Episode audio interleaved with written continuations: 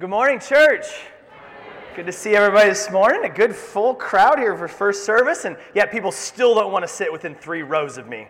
Jackie, I, I, I, love that you love me. That's great. That's just wonderful. Uh, it's good to be with you this morning. If you're new here, my name is Justin, one of the pastors and elders here at Peninsula Grace. Uh, we have been preaching through the book of Acts, and we're going to continue that this morning. So if you have your Bibles, you can follow along. Uh, we will have the verses on the screen and the CSB, the Christian Standard Bible. Uh, there are some notes in the bulletin. If you didn't grab one of those, you can ju- jump out there and uh, grab. We got fill in the blanks. Uh, you can join in with the fun on that way too. So we're calling today's message Giving Ourselves Holy. Giving Ourselves Holy. Um, so, uh, my wife and I, uh, we were introduced by a mutual acquaintance. Uh, I lived here, and she was living in California at the time. We met over Facebook Messenger, where all love starts. And uh, for about two months, we were just talking back and forth before I flew down uh, to meet her face to face in California.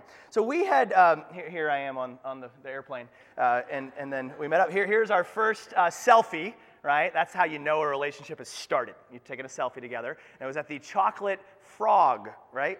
Chocolate fish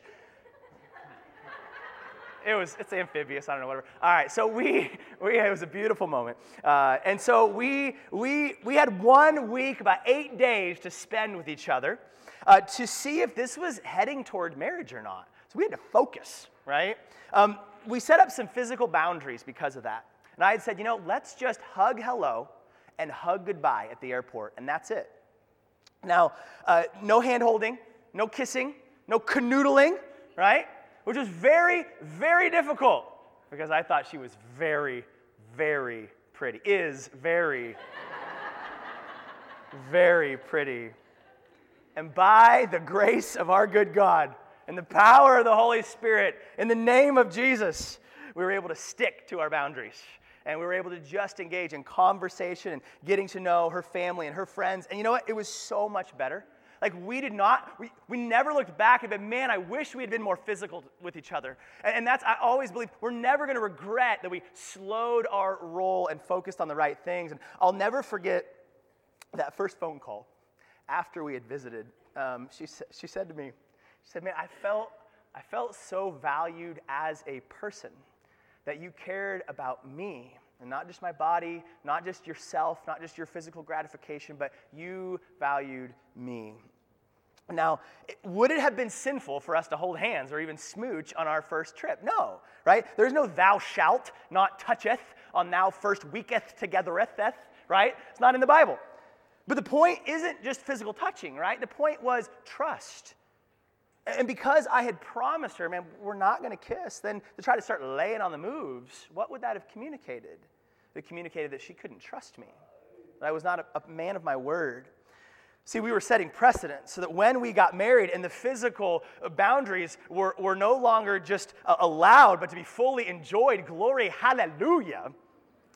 But the question would still remain for Jill can she trust me? Can, she would ask, have to ask herself, can I fully give myself to this man? Does he care about me or just about himself and what he can get from me? And, and similarly, this question is posed for us before our God.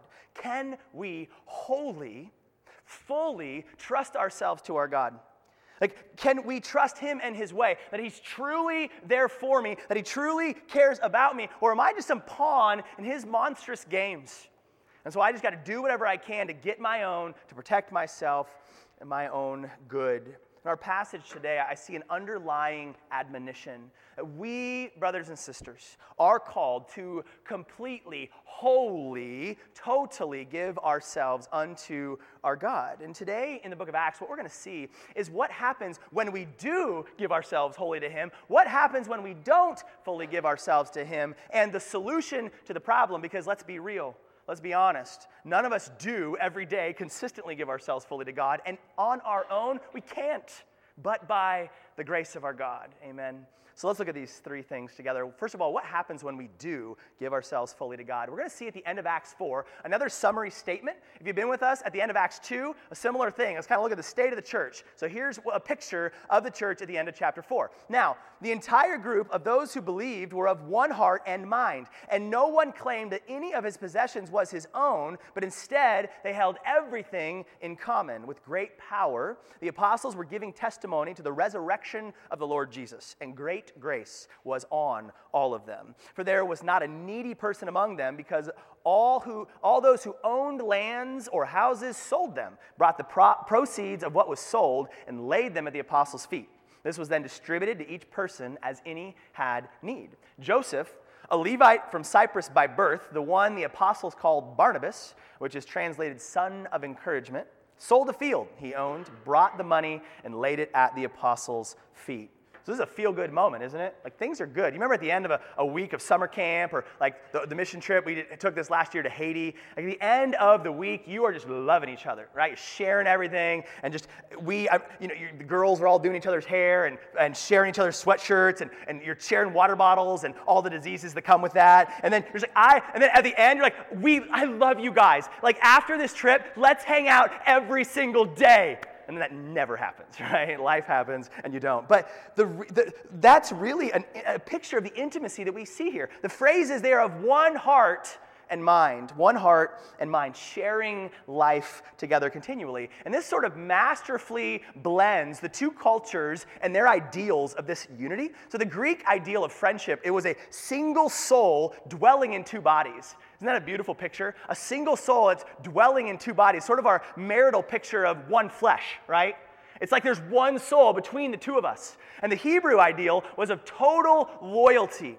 Total loyalty, loyal love. That's God's chesed to us, a loyal love, in we're to have that for one another. And really, this is a picture of uh, the, the, the, marriage between a man and a woman. And, and ultimately, as a body of believers, we are called the bride of Christ to have one a total loyalty toward each other.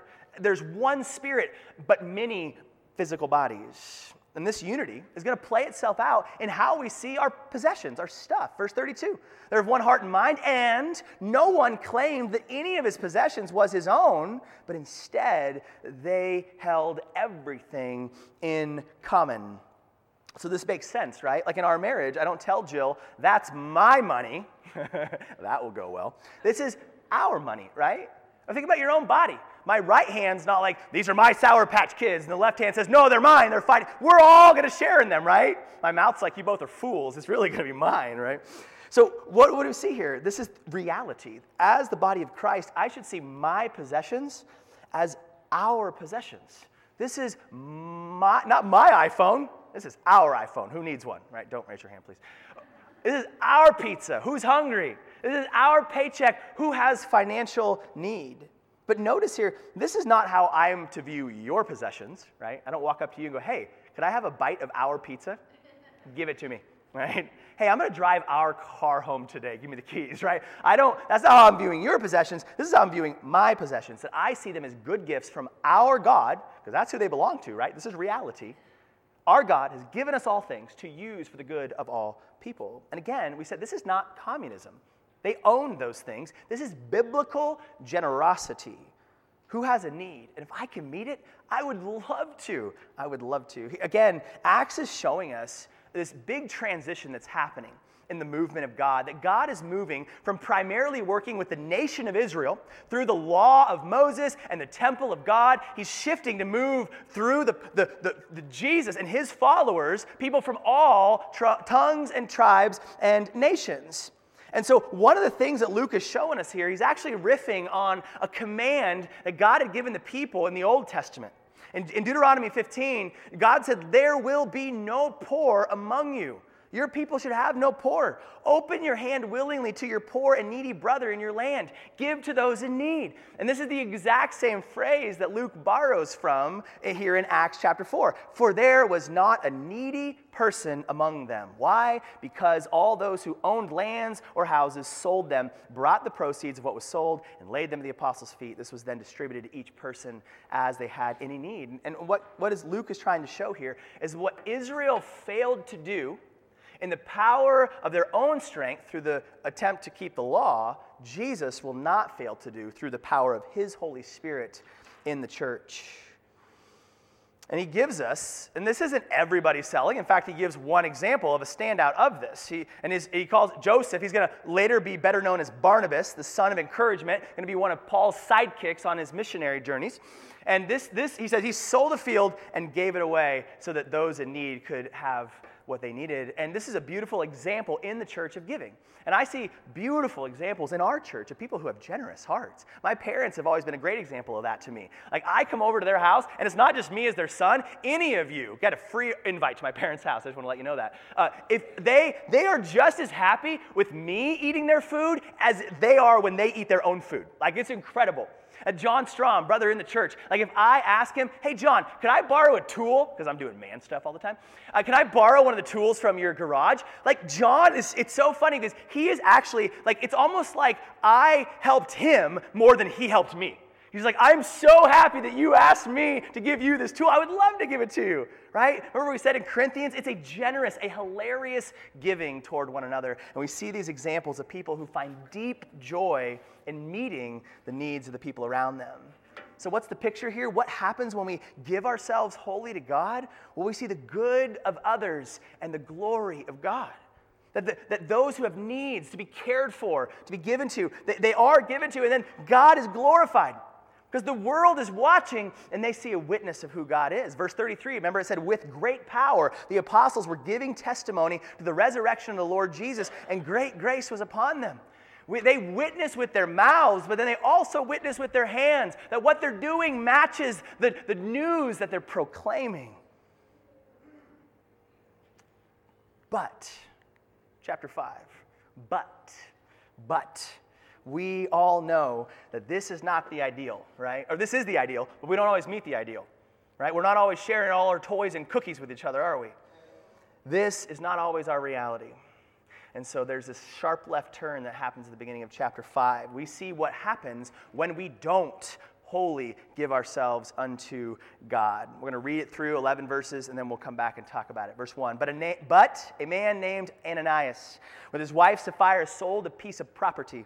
However, he kept back part of the proceeds with his wife's knowledge and brought a portion of it and laid it at the apostles' feet. Ananias, Peter asked, Why has Satan filled your heart to lie to the Holy Spirit and keep back part of the proceeds of the land? How did Peter know that he held some back? Text doesn't tell us.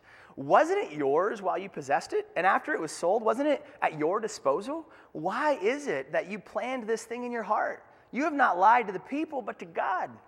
When he heard these words, Ananias dropped dead, and a great fear came on all who heard. The young men got up, wrapped his body, carried him out, and buried him. About three hours later, his wife came in, not knowing what had happened. Tell me, Peter asked her, did you sell the land for this price? Peter, you dog. Yes, she said, for that price. Then Peter said to her, Why did you agree to test the Spirit of the Lord? Look, the feet of those who have buried your husband are at the door, and they will carry you out. Instantly, she dropped dead at his feet. When the young men came in, they found her, carried her out, and buried her beside her husband. Then great fear came on the whole church, no kidding, and on all those who heard these things. Now, first blush, seems a little extreme, right? Like punishment, crime, not seeing the connection. Is God having a bad day? Like, what is going on here? A man and a wife dropped dead because they claimed that they gave all the proceeds of their sold property to the poor when really they held back a portion of it. You're going, huh, seems a little extreme, right? So, remember, Acts is descriptive, not prescriptive. We said Acts is describing the story, telling us a story about what happened in the early church. It's not necessarily a prescription of exactly what we're to do in every situation and exactly what's going to happen to us in our church today. This is not a church manual for us to follow bit by bit. Otherwise, what's the takeaway here? You're tucking your kids in tonight for bed time. Hey, kids, do you remember Ananias and Sapphira? You do this, if you lie, God's going to kill you, right? Sleep well, right? And, and we're not going to check the offering box afterward and be like, hey, let's make sure that you gave 10% of your gross income or else, ah, right? Like we're not, that's not the takeaway from this story. So let's take a closer look at what's going on here. The problem wasn't that they were keeping some of the money. The problem is that they claimed that they gave it all. So look at verse 3. Ananias, Peter asked, Why has Satan filled your heart to lie to the Holy Spirit and keep back part of the proceeds of the land? Then he says, Wasn't it yours while you possessed it? Like, this belongs to you. Like, you can do with it uh, as you will uh, under the, the ultimate uh, direction of God, right? And after you sold it, wasn't it at your disposal? The money is yours to do with as you see fit. Why is it that you plan this thing in your heart? You lied, not to people, but to God. Again, not forced communism. This is your property and your money, but you gave hypocritically. Jen Wilkins said it this way: their sin here was not stealing, uh, was stealing reputation, not property. The problem wasn't that they took back some of their property. The problem is that they were trying to steal a reputation for themselves. They wanted to look like Barnabas, Mr. Generosity, right? Look at us, we did it too. They wanted the honor without the sacrifice. They wanted the honor without the sacrifice. They wanted to be praised for their generosity without giving away their perceived financial security. Look at how generous Ananias and, and Sapphira are, and yet they still had some in their account, right? They wanted to have their cake and eat it too. And again, the heart of the issue is that they were not giving themselves wholly to their God. They were giving themselves partly to their God. And this was a hard issue right? Jesus always wants to get to the heart issue. It was like the physical boundaries between Jill and I. This wasn't ultimately about hand holding, it was about trust that we could give ourselves fully to each other. This wasn't about real estate. This was about Ananias and Sapphira failing to fully give themselves and trusting themselves to their God. What they were trying to do was serve God and money. But here's the problem our hearts have room on the throne for only one God. So, what's that thing for you? What's that thing that maybe you say, God, I trust you, but I would never. And maybe that's even an unconscious thing for a lot of us. What's that one thing that if God was to tug at it, you would really feel your, your fingers constricting around it? And God, I would never move away from my home. I would never move away from my, my, my, my next of kin, right? I would never go. Even if you called me to go to the mission field, wouldn't do it. God, I would never take a pay cut. I can't go backward now. Right? Even if it means being home with my family more often, wouldn't do it. What are the things in our hearts that we wouldn't let go of? If, if, if, if we trust our God, we are willing, remember the principle here? Not that we have to give every, every penny to charity. The point is, are we willing to let it all go? But still, you might say, did they have to die? like, could, wouldn't a, a spiritual timeout work? Like, how about a scolding? At least a second yellow card, right? I mean, like some kind of a warning system. Uh, the two things that I, I want to point out here first of all, notice that it says they physically died. They dropped dead at his feet. We're not told. We're, we're told that there's a physical death. We're not told that there's a spiritual death. Now, we don't know, right? We're not told here. We're not given that information. But what it doesn't say is that Ananias and Sapphira went to hell. It says that they physically died. What do we know about the gospel? We know that we are saved by faith in Jesus Christ, not by works, right? So they are not saved nor kept by their ability to consistently tell the truth, but by their belief in the truth that Jesus is the Messiah, amen? And there are times that we're going to see in the Bible, and it's not just this story, sometimes God takes people home early. Sometimes He's like, you know what? For your sake and for the sake of the community, it's better if you just come on out of there, right? like, this is just better for everybody. So we see God. Let's not read into the text more than what it tells us. The second thing here, again, we are in this big transition from Israel to the church, and their witness is at stake here. In the Old Testament, if the people brought an improper sacrifice to the temple, or if they persisted in sin, the law said that there were certain sins that would ultimately lead to your physical death or separation from the community in hopes of keeping the community pure and wholly set apart to God. So here in, Luke, in, in Acts, Luke is showing us that shift. And notice Barnabas and Ananias don't bring their gifts, their financial gifts, to the temple. That, that is no longer where they take it. Where does it say they lay? Over and over again, did you notice this expression? They were laying these things at the apostles' feet. This was symbolic of a new authority that God is now primarily working through the church, this new people of God that are no longer bound by the law of Moses, Christ fulfilled that? But what they want to see is God's, the question is being asked then, does God still take sin seriously? Like, are we still ultimately accountable to Him and, to, and to one another? And he's showing here, yes, I am still God. This is my people, and I need them to be wholly set apart to me. In fact, Luke is actually riffing on another story of transition uh, from God's people in the Old Testament. Remember the story of Achan? Of another liar who was, um, who was killed because of his lie. Uh, if you remember the story, God rescues the people of Israel out of Egypt through the Red Sea, uh, through the wilderness, and then into the promised land. And in Joshua chapter 6, their first battle, remember that? Joshua fit the battle of Jericho when the walls came tumbling down. A couple Sunday schoolers, that's great. So we see God tells them, He says, when you go into Jericho, I want you to wipe everything out people, possessions. And he says this this is the expression he uses, but the city and everything in it are set apart or devoted to the Lord for destruction. Devoted to the Lord or set apart, holy, to the Lord for destruction. So either those things would be physically destroyed, or like the gold and silver, he said, put that apart because that's going to go toward the future temple. Now, what we see is, is do you hear a parallel there? None of these things are yours. Set apart all of them uh, to me. Now, the question is, why did God ask them to do that? Did he just not like the Canaanite decor? He's just like, that's not my style, that's not how I'm gonna roll. Or did he just, was this just him being cruel to the people they were entering into? There was a spiritual battle going on here.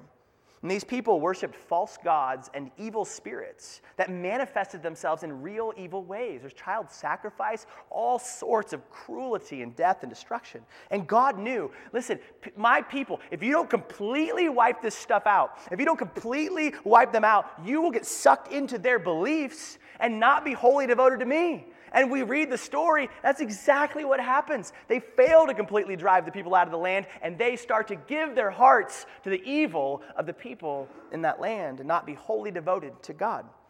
But there was a man named Achan who did not obey. Joshua 7 says the Israelites, however, were unfaithful regarded, regarding the things set apart for destruction. Achan, the son of Carmi, so my dad calls my, my mom, hey Carmi, son of Zabdi, son of Zerah, of the tribe of Judah took some of what was set apart, and the Lord's anger burned against the Israelites. Achan took some of the things that were set apart, kept some of those things back. And this, in the Greek version of the Old Testament, is actually the exact same phrase that Luke purposely uses here of Ananias, who kept back part of what he claimed was totally devoted to the Lord and his purposes. I see uh, Achan and Ananias here like Abu in the Cave of Wonders. Hello, right? Sees what's beautiful and moves toward it. Isn't this Adam and Eve language? We're back in the garden. Saw what was good to the eyes, wanted it, coveted it, desired it, and took it. Took what was not theirs to take. And just like Adam and Eve, and just like Ananias, Achan tried to cover it up. He literally buries it in the ground and lies about, nope, nope, everything was devoted here, nothing to see. And what had happened? That sin brought defeat to their whole army. They lose to, the, the, to, the, those from Ai in the next battle. And in fact, not only does it mean death by stoning for Achan, but also for his whole family. We sit on some hard lessons here. Three lessons that I see that can be learned from the two situations of Ananias and Achan. A, sin always dishonors the name of God. It always dishonors God's name. First and foremost, brothers and sisters, you and I were created to glorify God, that we bear his image to represent him here on earth as he is in heaven, to honor his name. I love the Olympics just started up. Anybody been watching the Olympics? I always gets me jacked up. I love cheer USA. You, I, don't, I've never met any of these people before, but they got the red, white, and blue on their little outfit that's way too tight, and I'm cheering them on, right? Let's do this thing. And these athletes are there to represent and honor their country, and not just in their performance, also in their character. It's not just about getting a gold medal. These guys are jerks or involved in drug scandals or even worse. They have not only dishonored themselves and their families, but their whole country, us, who they represent. The greed and the lying of Ananias are dishonoring not just themselves, their families, but God Himself. The God of Israel, the God of the church. He's not greedy, He's generous. He's not a liar, He is truth. He says, You're dragging my name through the mud. What do we see as the result of God's judgment on Ananias and Sapphira? Verse 11 says, Then great fear came on the whole church and on all those who heard these things. It says, God is not mocked. You thought you could get away with it. You tested the Lord. And like the Olympians, guys, we are being watched by the world around us. The way that we're treating each other, the way that we live our lives, and we have two options. We will either represent God or we will misrepresent God. The way that we talk, the way that we live, the way that we treat one another, we are either honoring the name of God or we are dishonoring the name of God. It's the first principle sin always dishonors God's name. Second principle sin often starts small but always leads toward death. Sin st- oftentimes starts small but always leads toward death. Because again, both of these things can seem like overreacting, right? It was just a little gold that Achan buried. It was a cloak and, and, and a couple precious metals. Is that really that big of a deal? That Ananias just held a little bit of the money back. I mean, the dude gave to the poor. How bad could this be? He had a wife and kids to feed. And don't we do that? We can justify. It's just a, it's just a little lie, just a, a, little exaggeration. It was just an innocent flirtation at the workplace. It was just one indulgent purchase. Jill and I just uh, rewatched Lord of the Rings again. Another thing that pumps me up. And uh, you remember the story of, of, of Smeagol, uh, a normal hobbit who finds this ring. And at first, it's just this shiny little piece of jewelry, right? It's not that bad. He just likes it, just looks pretty. But what eventually happens this thing starts to consume him and it becomes his ultimate precious, as he calls it. And over time, this desire destroys him. And there's this final haunting scene where he's literally falling to his doom in Mount Doom, and he's got this smile on his face as he's looking at the ring before he falls to his death. Smiling with the precious in his hands, he got what he wanted, but it killed him. So, what precious thing are you unwilling to let go of? If that desire, listen, if that desire is left unchecked, it will eventually consume us. Sin dishonors God's name, but also it's the worst thing for us. It leads us toward death. And the, the word death means separation or, or isolation. So, what happens here is that sin isolates us from a holy God, but then it also isolates us from, from other people. It starts to destroy the, us and the relationships of the, of the people around us someone who idolizes their job. They start, to, they start to cut themselves off from their family time so they can get more done at the office. They start to cut themselves off from their church community so they can keep moving up that corporate ladder. They start making decisions at work to what will get me ahead in this job, keep me in this job, and we start to get off of course. And eventually it can isolate us from all the people around us. Sin leads to the wages of sin is death. That's the reality. And the last one here, we see that sin is never an island. Sin is never an island. It never just stops with us. There's a ripple effect that starts in our heart that goes out to the ends of the earth. Ananias' wife was brought into his lie and into his death. Achan's sin did not just affect him, but his family, the witness of the whole community, the army that suffered defeat because of what he did. And that, that rubs us wrong as an individualist society, right? But just like Barnabas' obedient generosity led to the blessing of others, th- those were in need, received money, received food, received care. Ananias' greed and lying, it deprived the needy. And, and, it, and it could have destroyed the reputation of this new church. You think about what happens with moral failure of a CEO or, a, or, or someone, a pastor in a church. We see what happened recently was Ravi Zacharias and the way that it infected his entire ministry and organization. Listen to the podcast of Mars Hill and the fall of Mark Driscoll and the ripple effect that that had, not just for his church, but the Christian faith. So, what happened with the Catholic priests? It doesn't just affect that person or that leader, it can bring down everyone around them. Don't buy the lie, brothers and sisters, that this won't hurt anybody. We see that with the lie with pornography, right? Oh, it's not. Nobody else even has to know. But we know that's a lie. It starts to affect our hearts, the way we see the people around us, and leads us to deeper and darker sins and destroys the people in our lives, in our own hearts. What happens when we don't give ourselves fully to God? We see the dishonor of God's name. We see a destruction of the community around us. And we ultimately see that it leads us toward death, further and further isolation from our God, from those around us. So what's the solution? Because man, if we're honest, like we can all feel this thing in our heart, right? We've all we've walked this road. Maybe we are walking this road right now. So what's the solution? What do we do? And we also got to be honest, there's some, there's some hard stuff in this story, right? Like there's some things where it's easy to go, God, that's not fair. Like that you would kill Ananias and Sapphira because of a lie. God, that's too harsh. That's not fair. Or maybe we would say, God, that you would punish not just Achan, like maybe Achan, but his family, his wife and his children, the sheep. What did the sheep do? That's not fair. What we learn in these stories is that death is required to turn away the wrath of God from sin. Death is required because sin cannot be in God's presence. It necessarily must be separated from God. We also learn in this story that our God will go to any length, any length, to remove sin, to remove sin from his presence, and to preserve a people that are wholly devoted to him, to remove sin from his presence, and to preserve a people that are wholly set apart, wholly devoted to him. You see that little detail earlier in Achan's family line.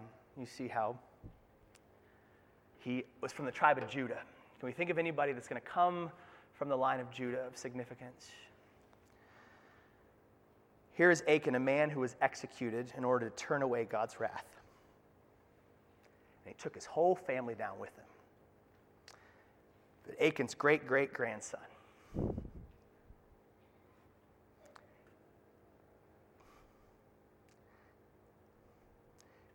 he would also be executed to turn away the wrath of God and to preserve his people from sin, but in a breathtaking act of substitution.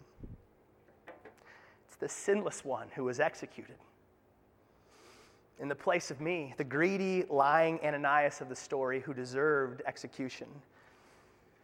And that we are forgiven, that we are welcomed because Jesus, our family representative, paid it in full. That's what's not fair. That's what we don't deserve.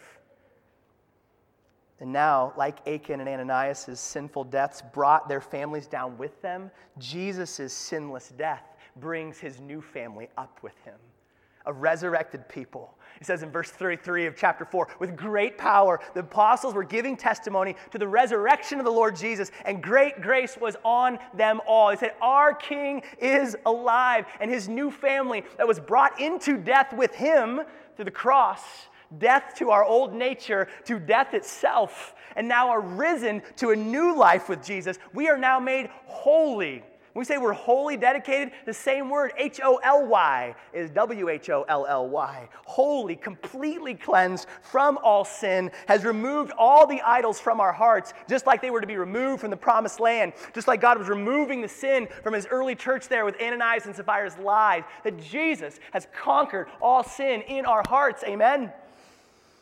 So that we can now in Christ give ourselves holy, holy, holy to God. In our first week of dating, Jill had to start by trusting me with the small stuff that I would keep my word about holding hands, to be able to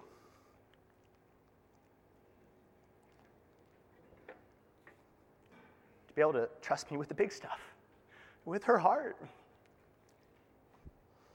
That we would give ourselves wholly to one another in life until death did us part. And at the cross, Guys, at the cross, God kept his word to be to wholly destroy the sin on planet Earth. And in Jesus' love, we learn as we look at the cross and what Jesus did on our behalf, we come to learn that we can trust him with our whole heart. He's for us, not against us, that he has completely dealt with sin and a path back to him so that we can stand and say, God, I can give it all. I can entrust myself to you because death will never do us part. Would you pray with me?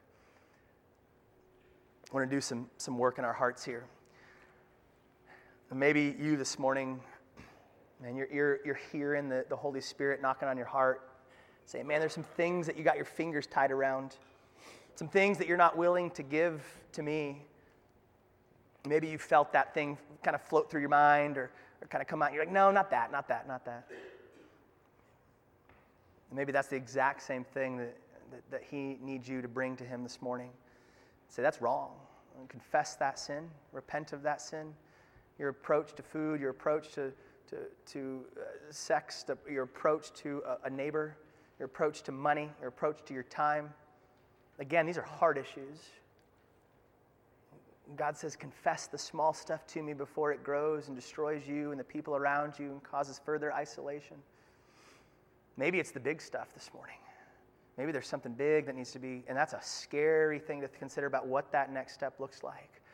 Brothers and sisters, Jesus fully dealt with that sin. And when we come to him in confession, First John says, and if we confess our sins, he is faithful and just to forgive us our sins and to cleanse us from all unrighteousness. There's a prodigal who's waiting to run back to us and embrace us in his arms. The beautiful gift of repentance. It's in Christ that we find ourselves wholly cleansed so that we can be wholly devoted to God. All sin leads to death. Father, it's only by your mercy and grace that any of us are alive, that any of us have received anything good from your hands. Thank you for the cross. Help us to look to Jesus, the author and finisher of our faith, to know that we can trust you with our lives.